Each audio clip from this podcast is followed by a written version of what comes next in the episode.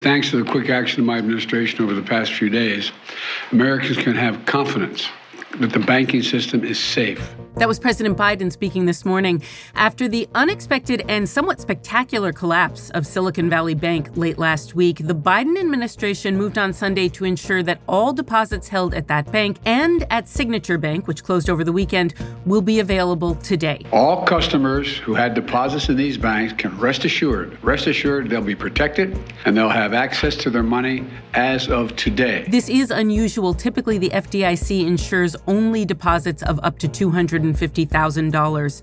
While depositors should be okay, Biden offered not much sympathy to those who manage the bank. If the bank is taken over by FDIC, the people running the bank should not work there anymore.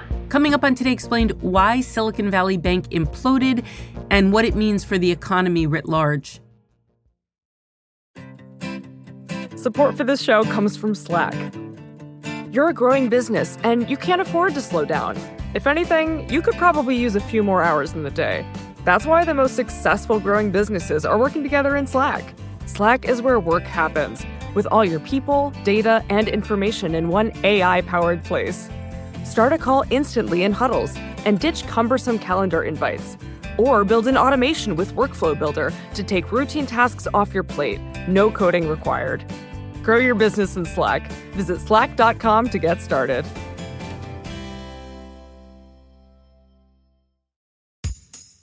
I think we can all agree the current political moment is fraught. But how does it compare to the other fraught political moments in history? It felt for a time in part of that decade like everything was falling apart. Young people against old people, anti-war violence, peace movement. I'm former U.S. Attorney Preet Bharara, and this week, presidential historian Doris Kearns Goodwin joins me on my podcast, Stay Tuned with Preet. We talk about difficult times in America's history and how its people overcame them. The episode is out now. Search and follow Stay Tuned with Preet wherever you get your podcasts.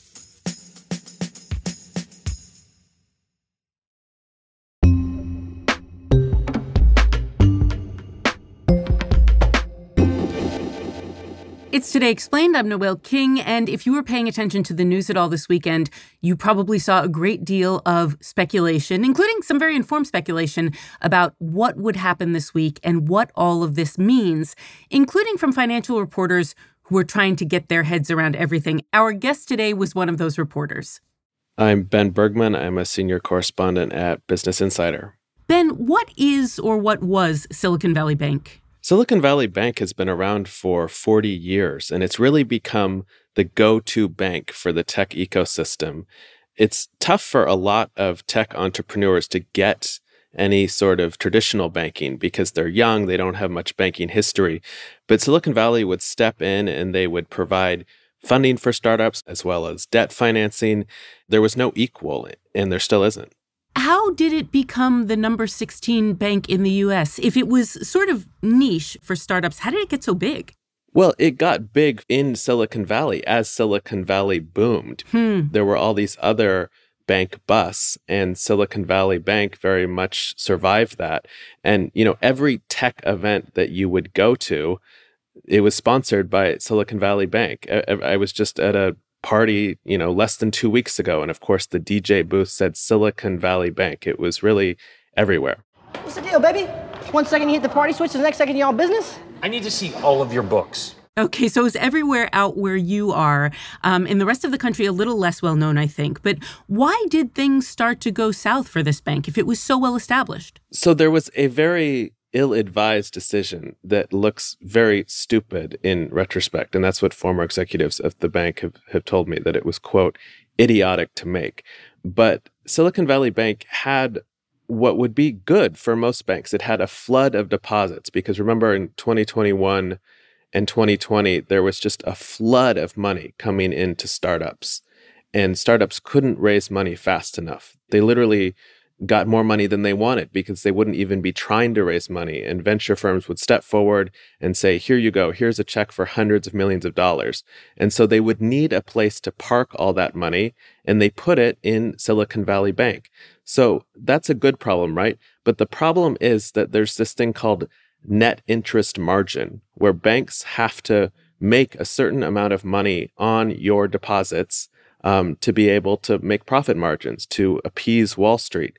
So they said, okay, let's put this in 10-year treasury bonds. They bought tens of billions worth of treasury bonds.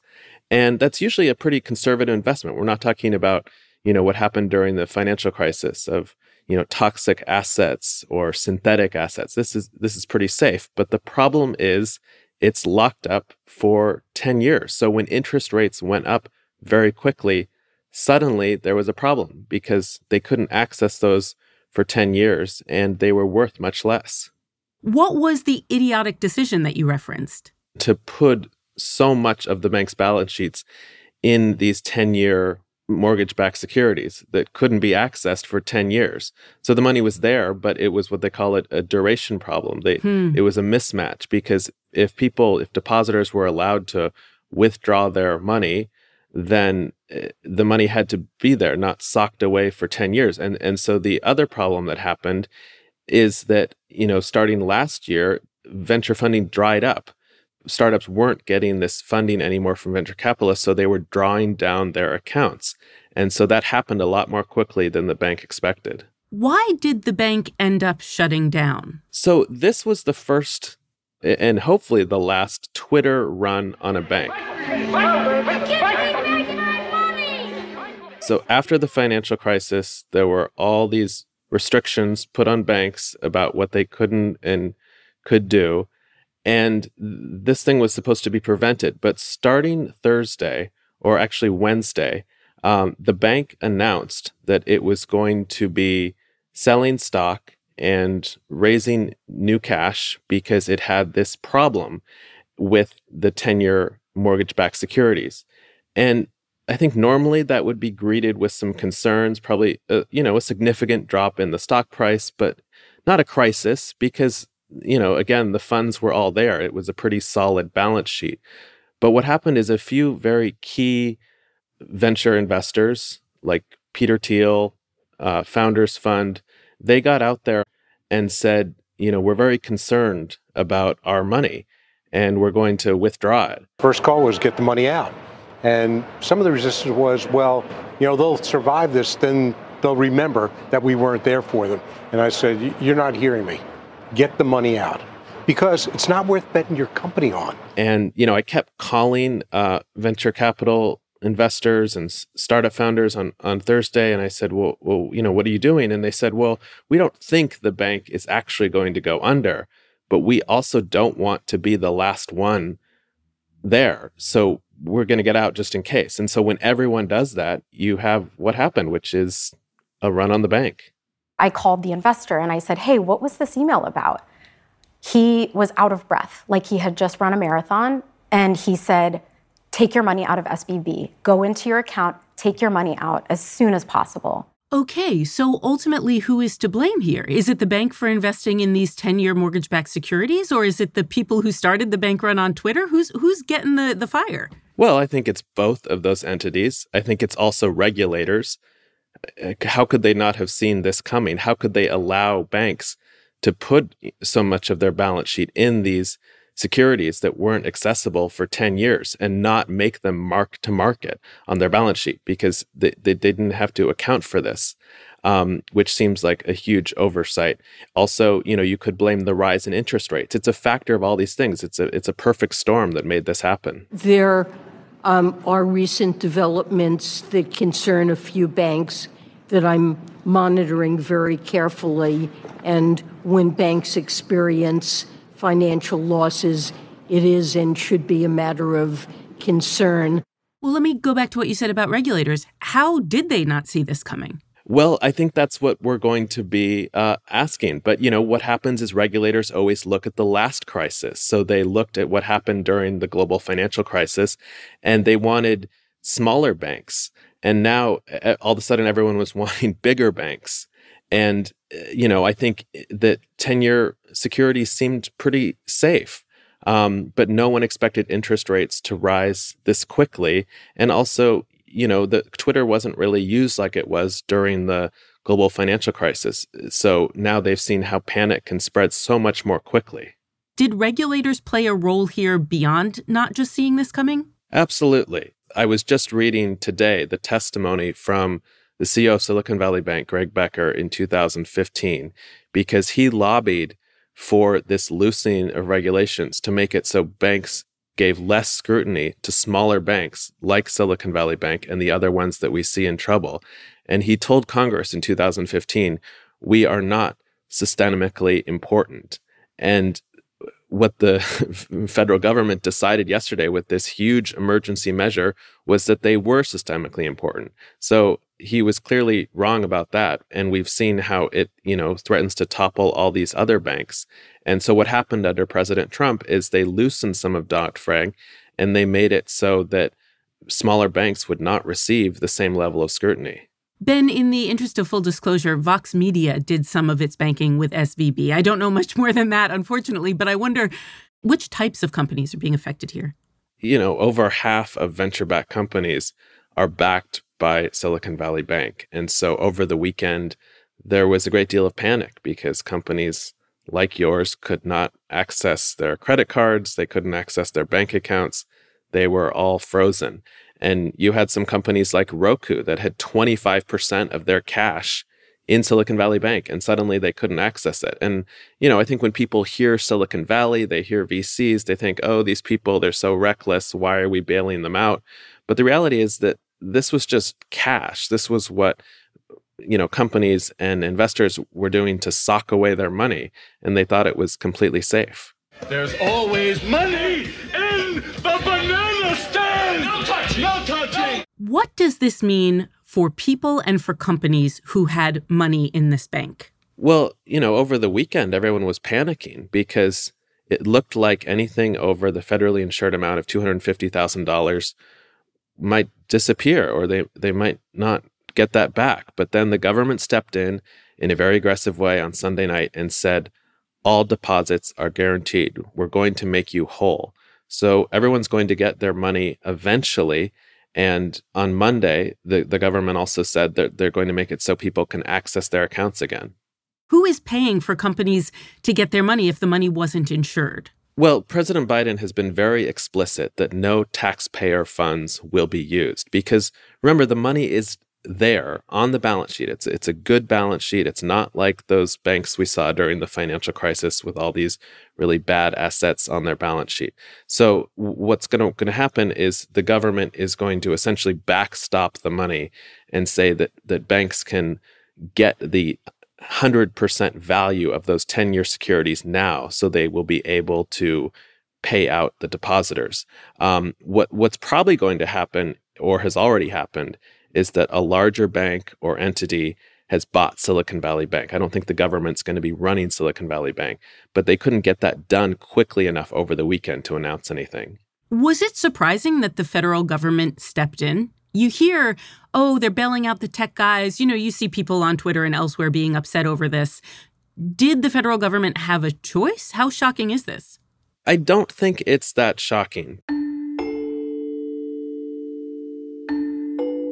And I don't think they had much of a choice because, this was one of the largest banks in the country. Putting aside the fact that it was called Silicon Valley Bank, it was a big bank. And you've already seen other banks like First Republic, be in similar trouble. So in the U.S., we don't want our banks just to fail. And when people say, oh, they bailed out these rich investors, that's not really accurate because in this case, it's not really a bank bailout because none of the investors in the bank are getting bailed out, that their investment is all worthless. It's the people who put their money in these savings accounts. It's the depositors who are being made whole. No losses will be, this is an important point, no losses will be borne by the taxpayers.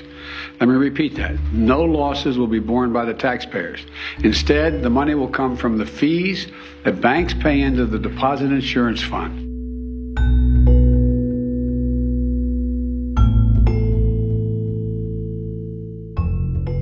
Coming up on Today Explained, there were, and to some degree still are, some fears that SVB's closure could spark a contagion among other banks. And if you were sentient during the financial crisis of 2008 and 2009, you understand why. Ben Bergman of Insider takes us through the likelihood of such an occurrence, and Ben will answer the big question, did the federal government's move to shore up deposits at these failed banks put an end to fears of a broader economic collapse?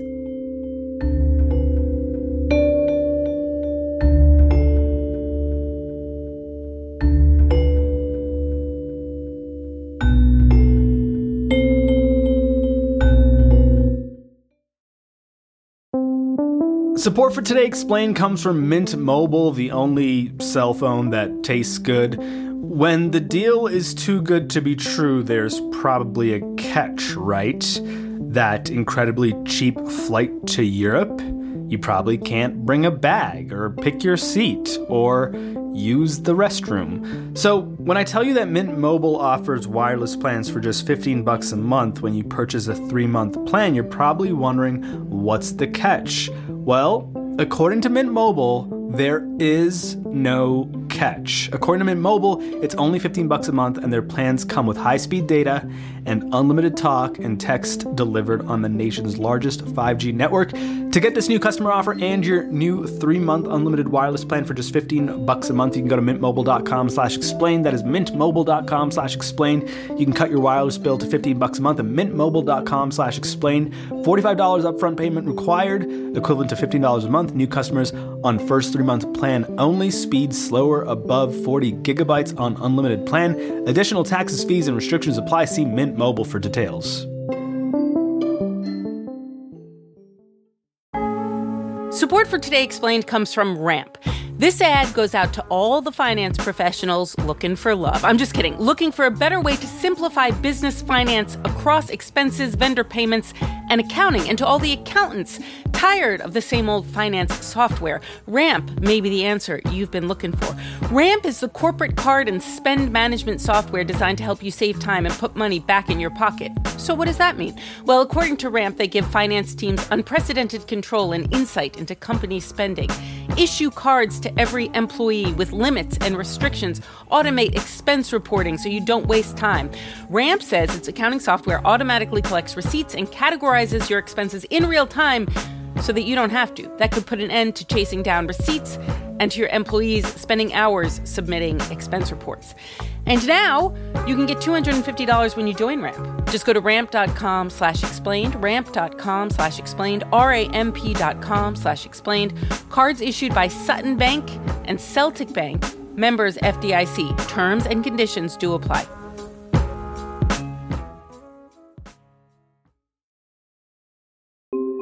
Don't look now, but there's something funny going on over there at the bank, George.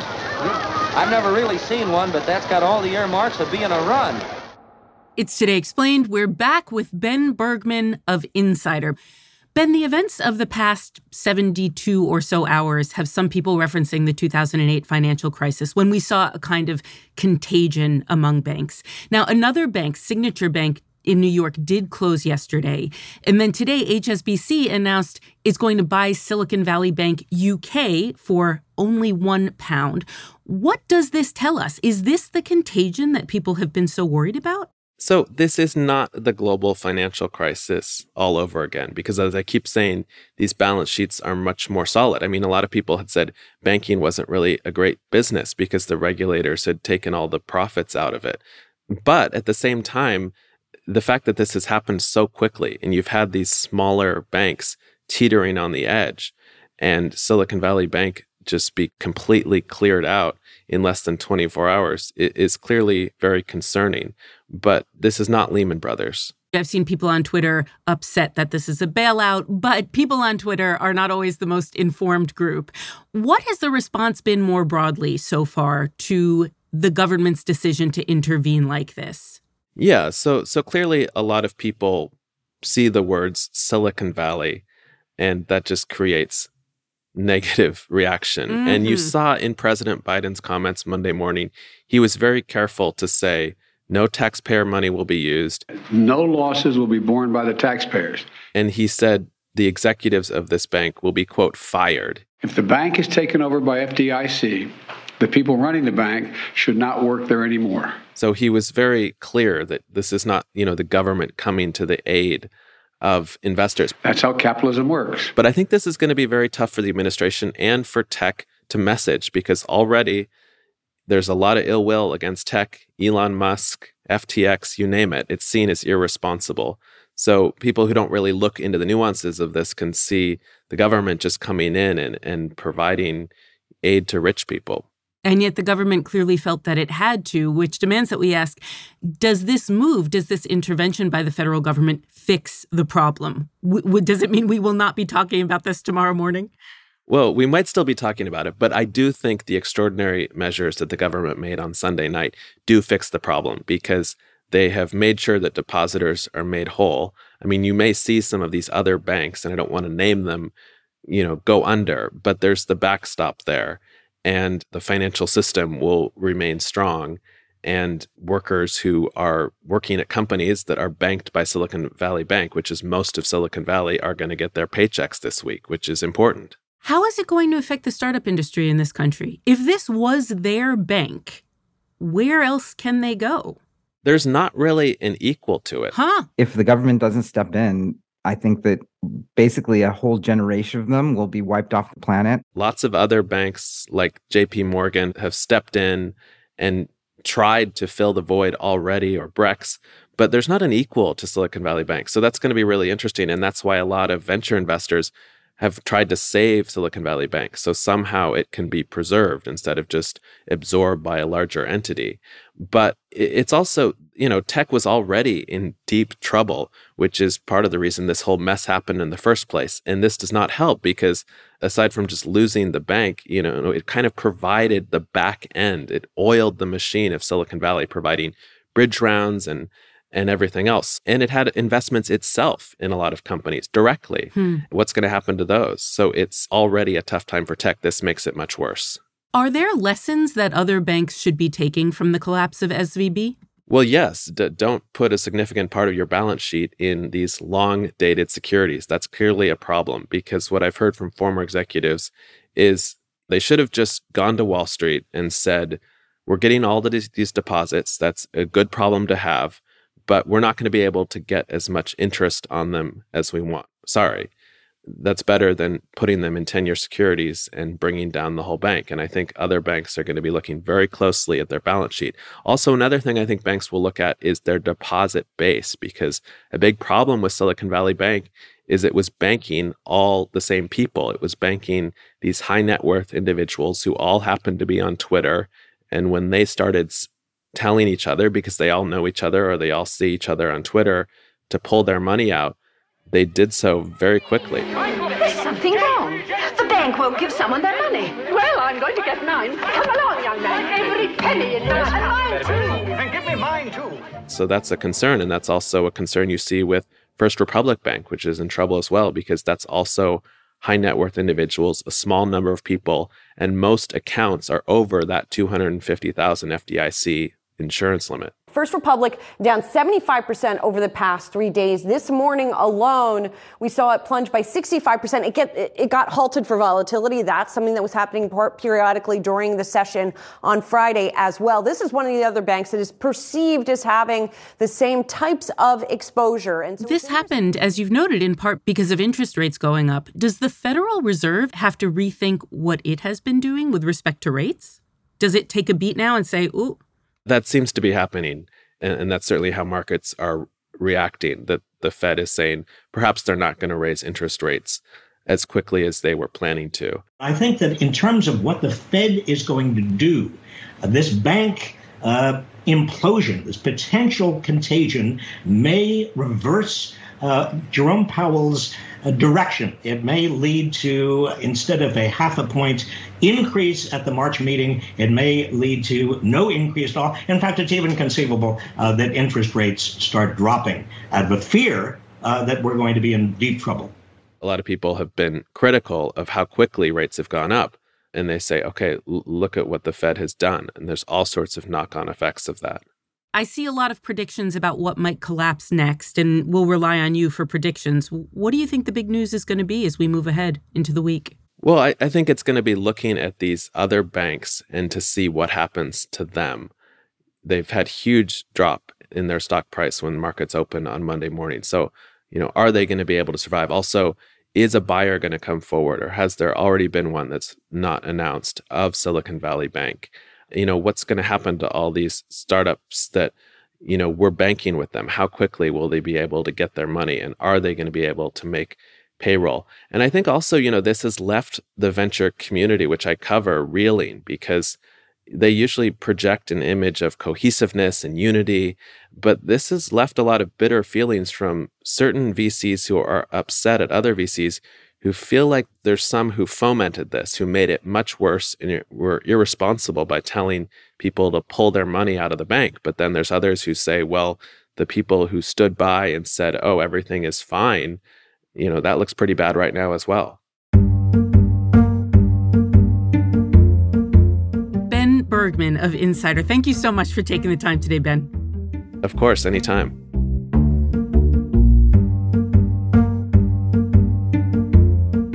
Today's show was produced by Avishai Artsy and Victoria Chamberlain and edited by Matthew Collette and Amina El-Sadi. It was fact-checked by Laura Bullard and Amanda Llewellyn and engineered by Paul Robert Mounsey and Patrick Boyd. Surely that is everyone. No, it's not. The rest of our team includes Siona Petros, Miles Bryan, Halima Shah, Jolie Myers, Hadi Moagdi, and my co-host Sean Rameswaram, who's at South by Southwest in Texas today doing a really good live show. I've seen an early version that you can hear in the feed and on the radio next Monday. We use music by Breakmaster Cylinder and Noam Hassenfeld, and we're distributed to public radio stations across the United States by WNYC in New York. Today Explained is part of the Vox Media Podcast Network.